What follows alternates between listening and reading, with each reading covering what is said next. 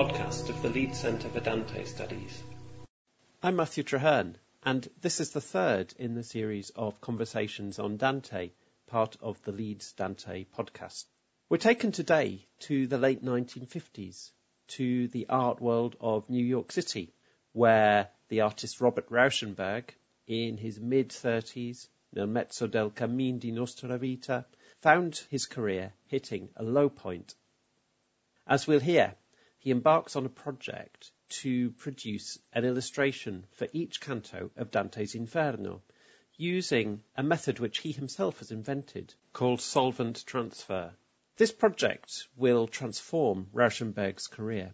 To explore Rauschenberg's illustrations of Dante's Inferno, I'm joined by Ed Krčma, senior lecturer in art history at the University of East Anglia. Now, Ed's book, Rauschenberg Dante Drawing a Modern Inferno was published by Yale University Press in 2017. It's a really wonderful book which shows how Rauschenberg's illustrations of Dante engage with debates in the New York art world. Debates around ideas like authority, high culture and popular culture and the relationship between them, vernacularity and historical contingency, but it also sets up some really fascinating resonances and connections with Dante's text. Now, the illustrations are held in the Museum of Modern Art in New York. They can be found very easily on the Museum of Modern Art website, moma.org. I found it really inspiring reading Ed's book and talking to Ed about Dante and Rauschenberg, and I really hope you enjoy today's conversation. I'm really happy to be speaking to Ed this morning. I'm calling from my home in Leeds and I'm speaking to Ed in his home in Ely. So, morning, Ed. Hello, Matthew. I wonder if we could start our discussion by thinking a little bit about the context in which Rauschenberg is creating these illustrations. I guess, first of all, thinking about um, where he is in his career at this moment in the late 1950s. Yeah, the project comes at a, a pretty crucial moment for Rauschenberg, and it does have quite an effect on the trajectory of his career. The drawings were made between the summer of 1958 and first exhibited at the end of 1960. He's born in 1925, so he's in his early 30s when he takes the project on. He had studied through the late 1940s and early 1950s at Black Mountain College, was a, which was a kind of uh, multidisciplinary liberal arts college actually mm-hmm. away from the metropolis in North Carolina. And he'd moved to New York and was working within the context of the development of abstract expressionism in New York through the 1950s. He'd had several one-man shows and had participated in some group exhibitions in commercial galleries in New York. But I have to say that through that time, he developed something of a reputation for a a kind of enfant terrible. While the kind of mid to late 1950s is now seen as perhaps the most fertile and extraordinary creative period in his career, uh, he really enjoyed no commercial success. The critics were pretty skeptical of what they regarded to be quite outlandish kind of neo-Dada tactics. His gambits were not or sympathetically understood at that time. And actually the decision to take on the Dante project may well have been in part prompted by the relative failure of a recent one-man exhibition at the at the recently established Leo Castelli Gallery. And his partner at the time, Jasper Johns, in fact, had just had an absolute extraordinary debut there. Almost everything sold immediately. So yeah, it came at a, a time where he was in rather a dark wood, to be honest. So he, he's a, he's personally at a bit of a low ebb in terms of his career. Could you paint a picture, um, if you'll pardon the pun, of uh, art, the art world in New York at the time in the late 1950s? You mentioned abstract mm. expressionism as, as one one aspect of that. I mean, obviously, this is a it's a complex picture, and it's it's a difficult thing to kind of accurately summarize in a brief way. But I guess the the yeah the main uh, story that's that had been happening for the last ten years or so, really since the late 1940s was the emergence of this large scale, confident, rather at times portentous form of abstract painting. At that time known by a few, a few different names, action painting or the New York School or abstract expressionism. Um, there's lots of other things going on. There's there's forms of realist painting going on. There's there's plenty happening in the 1950s. But the thing that certainly Rauschenberg felt to be the sort of primary arena mm. was large scale abstract painting of the likes of Jackson Pollock and especially uh, Willem de Kooning. I should say that at that time, the idea of art as illustration was basically a byword for triviality you know, critics would would refer to art that was il- illustrative in a kind of dismissive way. There was a commitment to the idea that a painting would be somehow authentically self-sufficient, that wouldn't it wouldn't depend on some literary pretext to justify its nature or its presence. It would it would stand to be encountered rather like another person would be encountered. And it would attempt to draw on the resources developed by the recent history of painting itself. So, so the the idea of a, an artist taking on a project of illustration, especially mm. in fact of a, a kind of canonical European text, was a kind of anathema to many of the most advanced critics then. Really interesting because I think one of the things that really struck me from reading reading your book was, first of all, that, that uh, at the moment when Rauschenberg engages in this project, he's obviously kind of looking for something to, to lift his career and to, to I suppose to, to provide a sort of a framework for his for his for his work but also the the choice, not only I suppose the choice of doing a, a project of illustration, mm. but also the choice of Dante is mm. actually in, in some ways quite unexpected. There's a, there's a lovely quote from from Dore Ashton, who knew Rauschenberg well, that that he of all people seemed so unlikely a Dante man. I mean, could could you say what we know about how Rauschenberg came to Dante?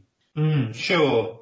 So we don't know very much definitively. The reason why he took on the project in the first place, it does seem very unexpected. There are ideas that he took it on to sort of dignify what was a, a critically unpopular practice at this time. There may be something of that. I think there's a number of internal reasons as well. He was looking for a kind of framework to keep the solvent transfer drawings going, to give them a kind of logic. And as a heavily dyslexic man, I mean, the condition wasn't well diagnosed at that time, but he did speak later about taking on a project of this type as a kind of personal test. I mean, why Dante particularly mm. is, is tricky. I mean, Dante and particularly the Inferno has a, a kind of currency amongst the American avant-garde. I mean, as I mentioned, Rauschenberg was at Black Mountain College and in the early 50s, uh, Olson, Charles Olson, the poet, um, was there, and he was certainly very interested in exploring Dantean themes in poems like In Cold Hell in Thicket, for example. The the husband of Rauschenberg's soon-to-be gallerist Ileana Sonnabend, her husband was Michael, who was him, himself an amateur Dante scholar. He in fact wrote the commentaries for each canto, which when the drawings were first exhibited at Castelli, they were shown beneath each drawing. So mm. it may be that out of conversations with him, the idea came.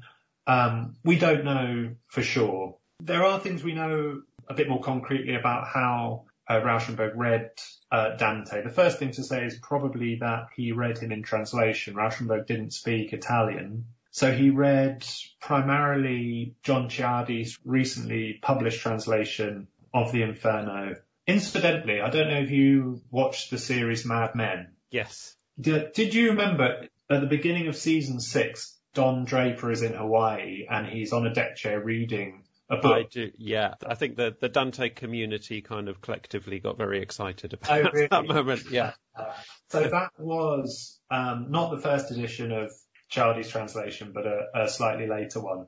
Right. That was the edition that Rauschenberg was using. So that was the translation, not the edition, but the translation. But but I mean Rauschenberg. So as a reader, he's he's reading it in translation. Mm. He's not particularly interested in in getting deep into the scholarship. I think that comes across in your book. Is that is that fair to say? That's definitely fair to say. In general, Rauschenberg wasn't a readerly artist. As I mentioned, he was severely dyslexic, and he always found mm. reading a challenge. Yeah, he clearly it's it's obvious when you study the drawings closely. It's it's clear that he did pay quite close attention to the translation, and he he mentions at, at other points that he did refer to other translations. How much that's the case, I'm not sure. But yeah, he was attracted to the kind of idiomatic, rather rugged translation style of, of Ciardi's Inferno, I think.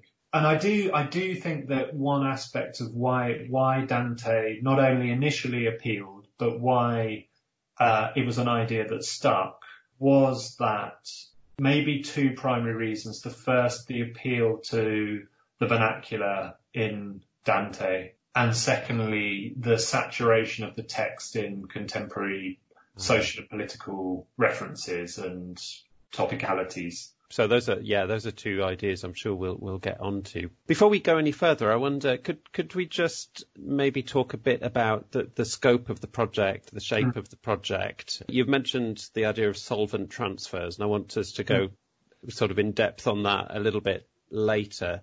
So it's one illustration per canto. Mm-hmm. And he starts in 1958 is he immediately aiming to complete the whole of the Inferno? Is that is that his plan from the outset? That is, he works on um, the first six cantos initially. But just to give you a sense, the drawings are, are just shy of 40 centimetres by 30 centimetres. He completes six over the summer of 1958 and he applies for a, a Guggenheim grant for some money to, to complete the rest and he doesn't get it.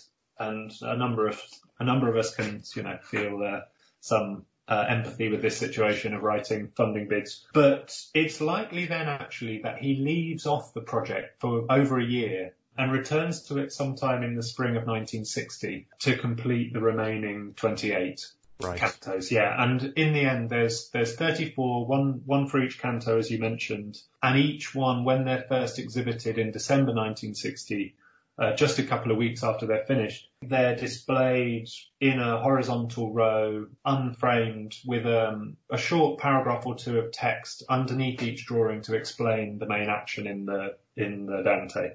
So they're, they're, they're designed to be displayed in that way, in, in, in exhibition form, mm. rather than as illustrations to be published in a in a book. Is that right? Yeah, that's right. Yeah, it's interesting that they, you know, you talk about the sense in art in New York at the time that the artwork has to have a sort of independence from some mm. other text. So when we're when we're talking about these as illustrations, I think it's quite helpful to to have in mind that, that they're not being designed as illustrations like, say, the Doré illustrations, where they are meant to accompany the text in full. It's curious in a way that they, when they were first exhibited and when they were sent on tour through Europe in the mid 60s, mm. um, they were always accompanied by an account of the Dante. So not, right. not, not the complete thing, but they were, they were accompanied by an account of the action. We've mentioned the idea of uh, solvent transfer as mm. a as a method. Could you could you just just give us a sense of what the actual techniques are that are involved in the solvent transfer method?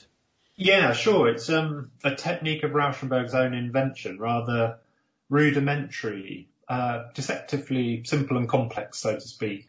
So the main um, technical resource here is Rauschenberg clipping images from either the daily newspapers or the weekly press, magazines like Life or Time or Newsweek or Sports Illustrated, clipping those images, soaking mm. the image and the sheet of drawing paper in, in lighter fuel or um, earlier on he used turpentine um, to loosen the bond between the ink and the paper, placing it face down on the sheet and rubbing it with a, with a, some kind of stylus, an old ballpoint pen or the back of a, a paintbrush to press the printed ink from the page uh, the printed page to the drawing sheet below, what you get is a kind of flickering, striated, reversed as well image of a, a mass produced original. You can vary the, the weight and coherence of the transfer by varying the pressure, varying how, how quickly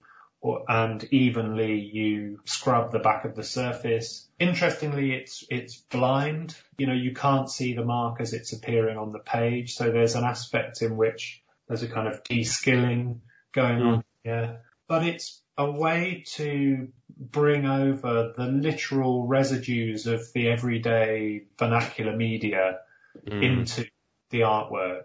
And once the transfers are there, Rauschenberg would then use watercolor or gouache or sometimes colored pencils to go over these transfers to offer a kind of atmospheric patterning to accent various details. So yeah, the, the, the basis of it and the thing which was perceived to be most important was the solvent transfer and that was then augmented by these other, um, these other elements. So I, I, I can see that as a method, it's it's full of ideas which are- which are really interesting, perhaps especially in relation to to Dante.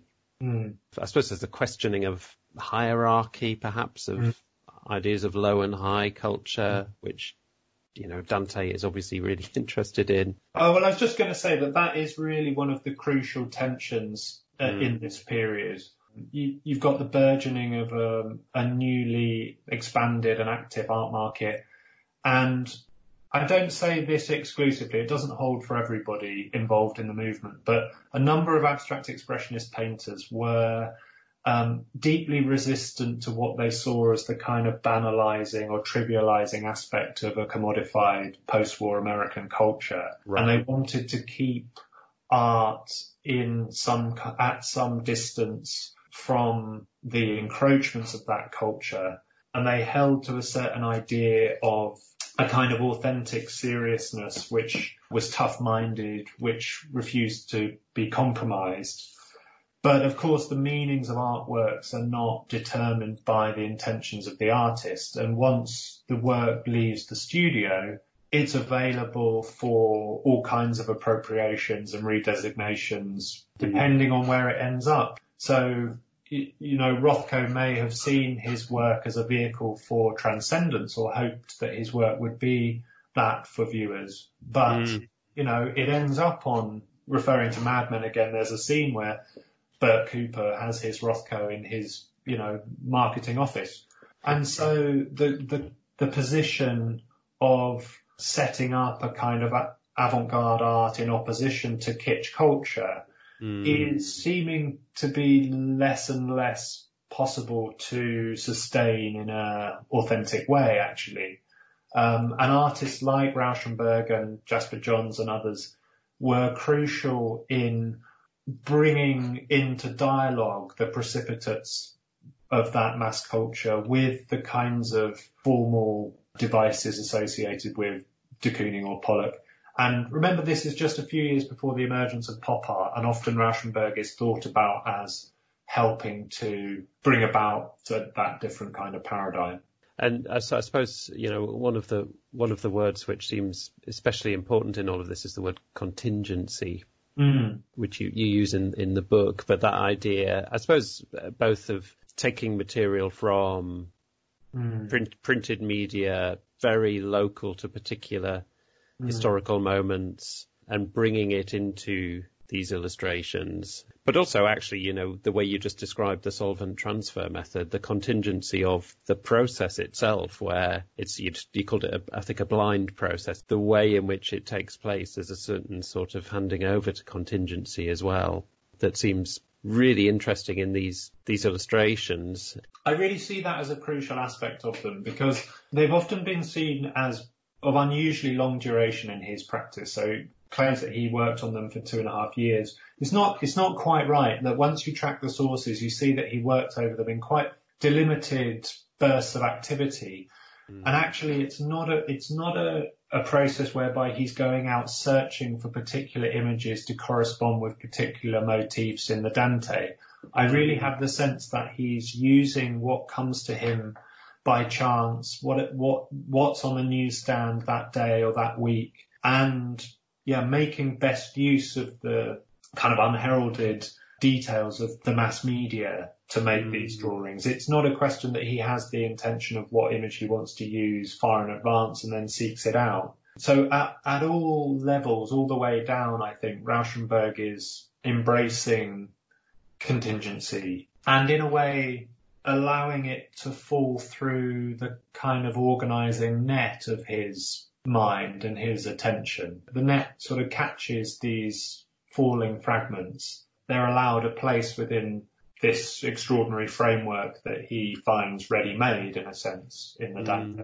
There's something really interesting about also what happens to that contingency in the reception, the interpretation Mm. both of both of, of these works and also of Dante's text as well, mm. where even though many of those images are you know would be fairly accessible to, to people who are immediately contemporary to that, mm. in many cases that accessibility sort of dissipates quite quickly. Yeah. Um, so you're left having to uh, engage in an active interpretation and understanding quite quickly afterwards. You, you're sort of set at set at a remove from the contingencies. But but just as with Dante, I suppose that that, you know the Inferno is absolutely packed with local detail. And for, for for readers sort of very close to that time, much of that detail would have been available. But actually, many of the examples he gives are, you know, they, they wouldn't have been accessible for that much longer as well. And so, in a sense, it's not so much the content of the contingent details themselves that is critical to understanding the text, but rather the idea of, well, what do you do with contingency? How do you engage with it? How is it a prompt for interpretation, engagement? So I guess to put it another way, the point of looking at these images taken from magazines, newspapers, etc., is not to kind of figure out what exactly it's referring to at that time in order to kind of unlock the meaning of the text. But the point is to understand that these are contingent details and therefore to use that as a prompt for reflection on the nature of contingency. I think that that is exactly right. I think part of my work was to try to find where all of these transfers came from and to, you know, to identify the references to establish a kind of um, chronology for how the things were produced, etc. But that is absolutely not somehow an interpretive key that unlocks the significance of the whole thing. Rauschenberg mm-hmm. never declared the source material. Um, critics that wrote about the suite, um, they did refer to some, as you say, you know, mm-hmm. 1960 election year, Kennedy and Nixon, critics did point to Kennedy and Nixon both included in Canto 12, for example. But the vast majority of these, I think, were not even legible to contemporary viewers, such is the nature of the transfer process that it right. really does reverse degrade and often often they're on the very threshold of visual leg- legibility. You know, some of them may be recognized, some of them not. Famous sportsmen then, you know, that are no longer familiar to us. R- Rauschenberg often famously said that he wanted to operate in that gap between art and life. You know, and I think if you operate in that gap and you draw your inspiration and resources from your immediate contingent moment, then you accept that a lot of the things just fall through that gap. They, they look back at you with a kind of opacity as a, as a future viewer. And so part of the challenge for me about this suite was concerning the problem of interpretation. And I'm, from my um, forays into the enormous Dante scholarship, that's clearly a, a crucial question for specialists such as yourself. You know, mm. the, the, the, the posing of the problem of interpretation is is really crucial about the kind of work that art does.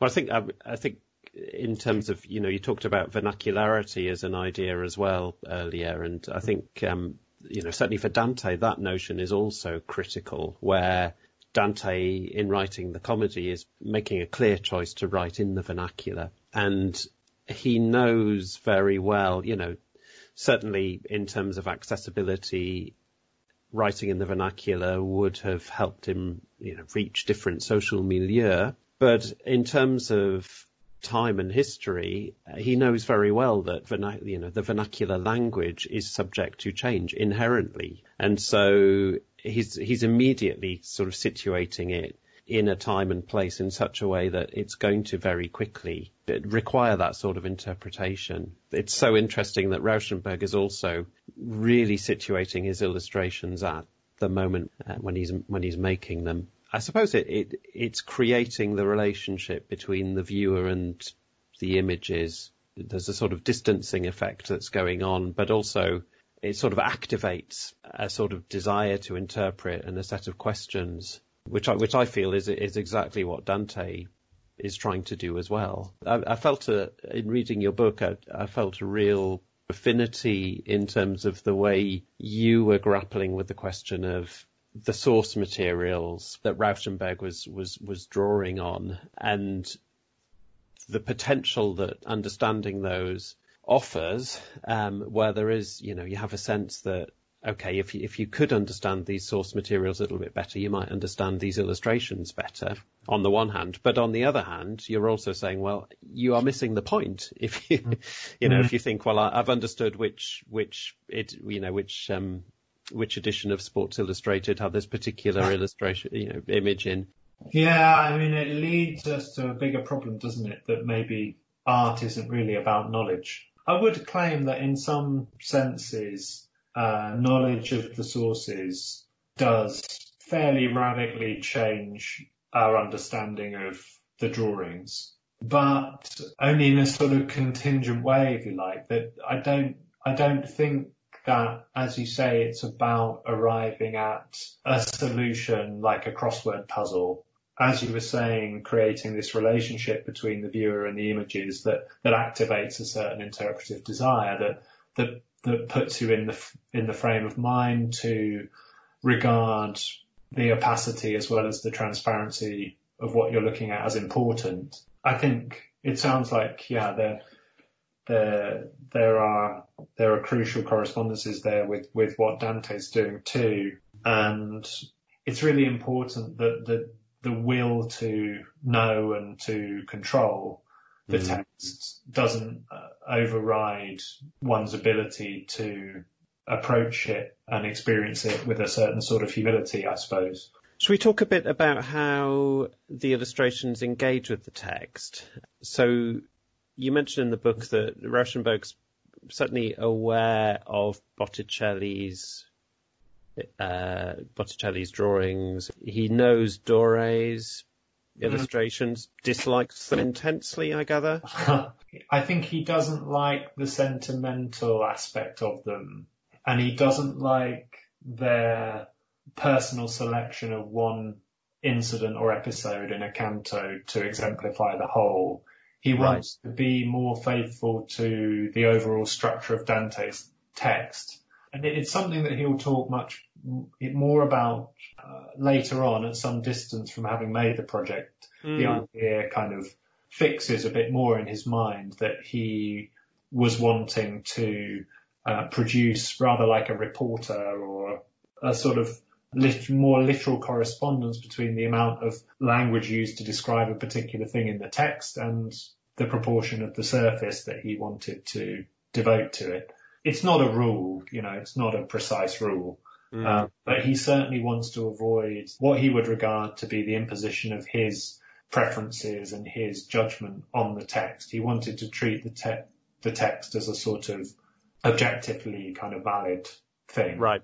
Which right. he's trying to make over into a, a contemporary American visual vernacular as a reader of Dante, I find, I find that really interesting also because it's something that often happens as we interpret Dante is that we give a sort of shorthand to the cantos that often reduces a canto to a particular moment. Um, canto 26 is often described as the, the Ulysses canto, canto 5 as the, you know, the Francesca Paolo canto.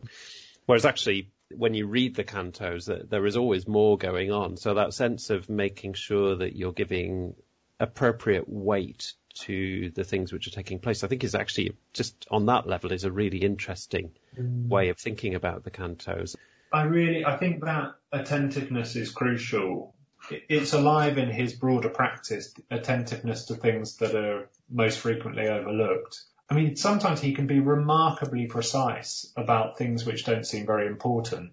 Yeah, and it, you get the mm. sense that it's a kind of chance find looking through the New York Times that he stumbles across an image. Um, like say, for example, in Canto 5, you mentioned, mentioned in that canto, I think is Cleopatra. And, uh, Rauschenberg must have stumbled across an image of Theda Bara, her silver screen star, in mm. her role as Cleopatra. And right. Transfers that, you know, and there's no way that's arbitrary. It doesn't mean that he's he's looking for months to try and find it. But you know, some, and sometimes little details that seem relatively incidental mm. uh, from the point of view of trying to summarize one main point from a canto. He will lavish quite a lot of attention on those sometimes. So something kind of really interesting, just psychologically about the way, you know, that idea that he's he's obviously reading Dante carefully. He's got Dante in his mind, and then he's looking at the world through that lens and mm. seeing what strikes him, which I think is really interesting.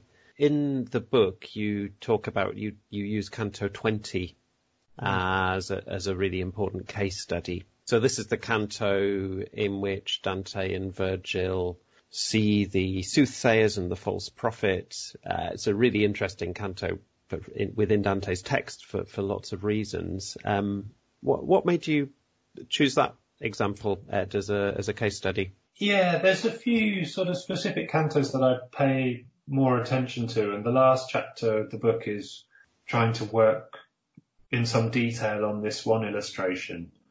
I suppose that the, the detail that hooked me on it was a face in the the bottom half um, of the drawing, which many commentators had uh, identified as the face of Sigmund Freud.